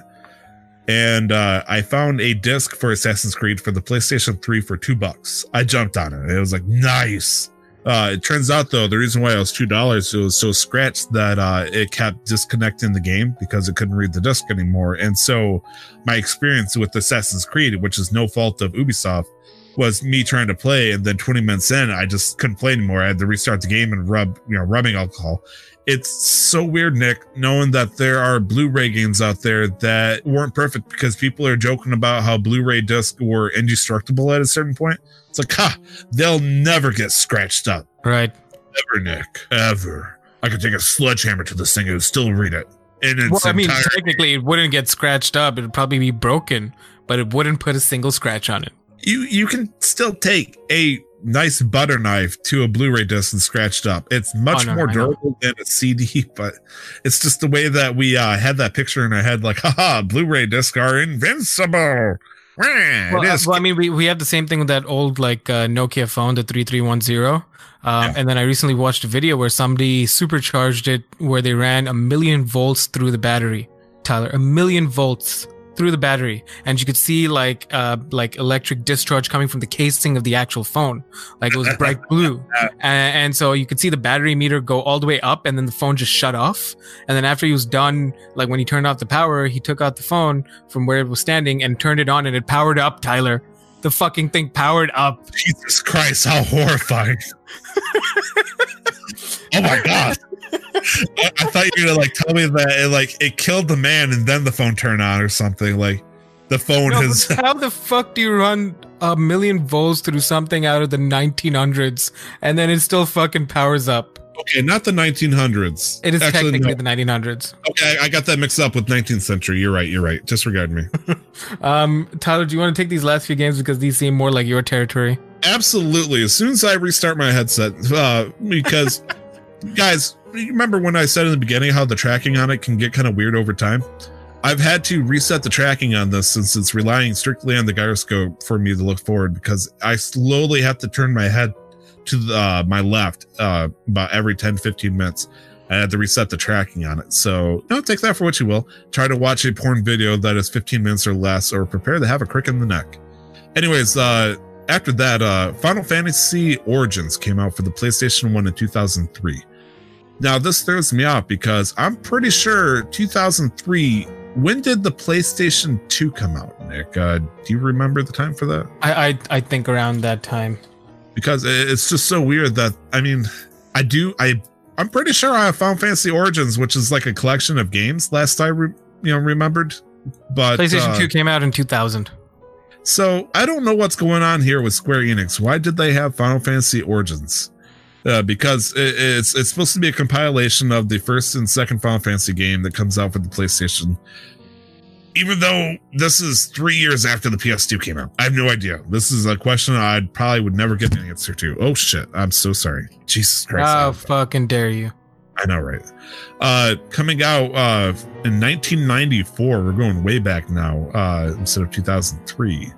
Neo Geo sees Windjammers, which is, I'd like to think, uh, a pretty big and popular game back in the heyday. I hear, you know, when uh, Windjammers came out or got re released or got its sequel, people, you know, were pretty hyped, as it turns out. It's a pretty fun game. Uh, coming out in 1988, we have two games that came out for the NES over in Japan. The first one is Donkey Kong Baby. It makes its break from the arcade system on this day, as well as Double Dragon. So, you know, a couple of good classics making the, the big jump to consoles near you.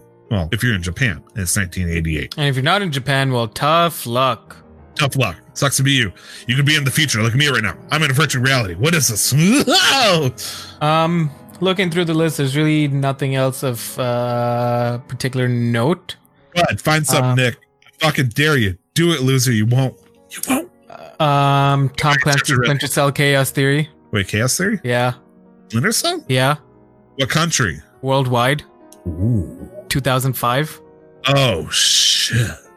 I fucked up. I found something, bitch. Ah, I've been thwarted. Oh no! I look around and all I see is darkness because I'm in virtual reality. Whoa! I'm probably staring at my dog crate right now, but I all I see is the abyss because I've I've been fucking loser. You've been banished to the shan or the shadow realm. Nothing personnel, kid. Um, no, but beyond. Oh, uh, Midnight Club 2 got its American release um, in 2003 on PlayStation 2. Um, f- uh, f- funnily enough, I, I learned a fact about the Midnight Club yesterday. Midnight Club was an actual um, uh, underground racing organization in Japan. Nice. I did not know that. uh, where uh, obviously legal street races, but um, they were formed on the basis, like their ultimate rule was that they would never let um, harm uh, come to a civilian. And so they disbanded in the 90s or the 80s, I believe, when a civilian was killed during a race. And so they just stopped existing because they broke that rule and they're like, all right, that's it, we're done. It was a good run. Damn. Damn. That, that, that sucks. I mean, it's honorable. It And I sucks. I thought that was really interesting that like there's there's a there's a surprising amount of games that are based on like facets of real life that a lot of people just don't realize. Hmm, hmm. Um, but yeah, no, that was episode 46. Uh, nice. I think we did pretty good. We uh, we Are you're fucking champion, and we appreciate the heck out of you. Um, and we're gonna start wrapping up. Tyler, where can people find you online? you can find me in re- uh, virtual reality just surfing the landscape, slowly tracking to the left one centimeter a minute.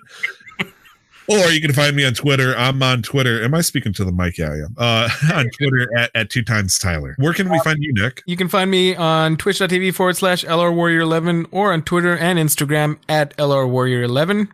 Um, you can find the show, Casual Master Quest, on Twitter at Master MasterQuestPod. Um, or you can also email us at casualmasterquest at gmail.com. Um, send us your thoughts, comments, concerns, hate mail, nudes. We'll we'll take it all. We're we're just that desperate at this point. Yeah, we haven't gotten one in a hot minute. So you know, if you want to send your spam mail our way, just forward it. It's okay. We won't. At, at this point, any attention is nice. Um, you can also find us on Instagram at Casual Master Quest, uh, where the content has been on a slow roll, but it's going to be nice and hot. And you can also find us on Facebook if you just type into Facebook Casual Master Quest. We will pop up right there and you hit that like, hit that follow. Um, that helps us out uh, because it gets us out to you and it gives us more motivation because we enjoy doing this. Hmm. Hmm. Well, I've been humbled by Nick's uh, search of history. I've also been uh, my galaxy brain expanded by doing this in completely in virtual reality. this was, has been a hell of an episode. I, am glad to be back, and I'm glad you're back too. I'm glad we're back together, together forever. This is going to be a long week in Canada. I, I just imagine me going to sleep and all of a sudden, I, like a, a movie style, you just your head zooms in together forever. and maybe like a, a, a lick on the, the ear, some creepy ass shit like that. Ear licks are hot. Anyways, that is episode 46. I'm Nick. That is Tyler doing this episode entirely in VR. Hell yeah. Um, we've had a good time. We hope you've enjoyed this uh, this episode. Like, share, subscribe everywhere. You can find us wherever you want. I love you all. Be safe, and don't forget to never stop the grind. We'll see you next week. The intro to the podcast, titled Casual Master Quest, was paid for and produced by the wonderful talent Revelries Music. You can find more of their work at soundcloud.com forward slash Revelries Music, or just click on the link in the show descriptions. The background music is the album Top 50 Best Classical Piano Music by Brilliant Classics. You can find out more about Creative Commons at www.creativecommons.org forward slash license forward slash by forward slash 4.0.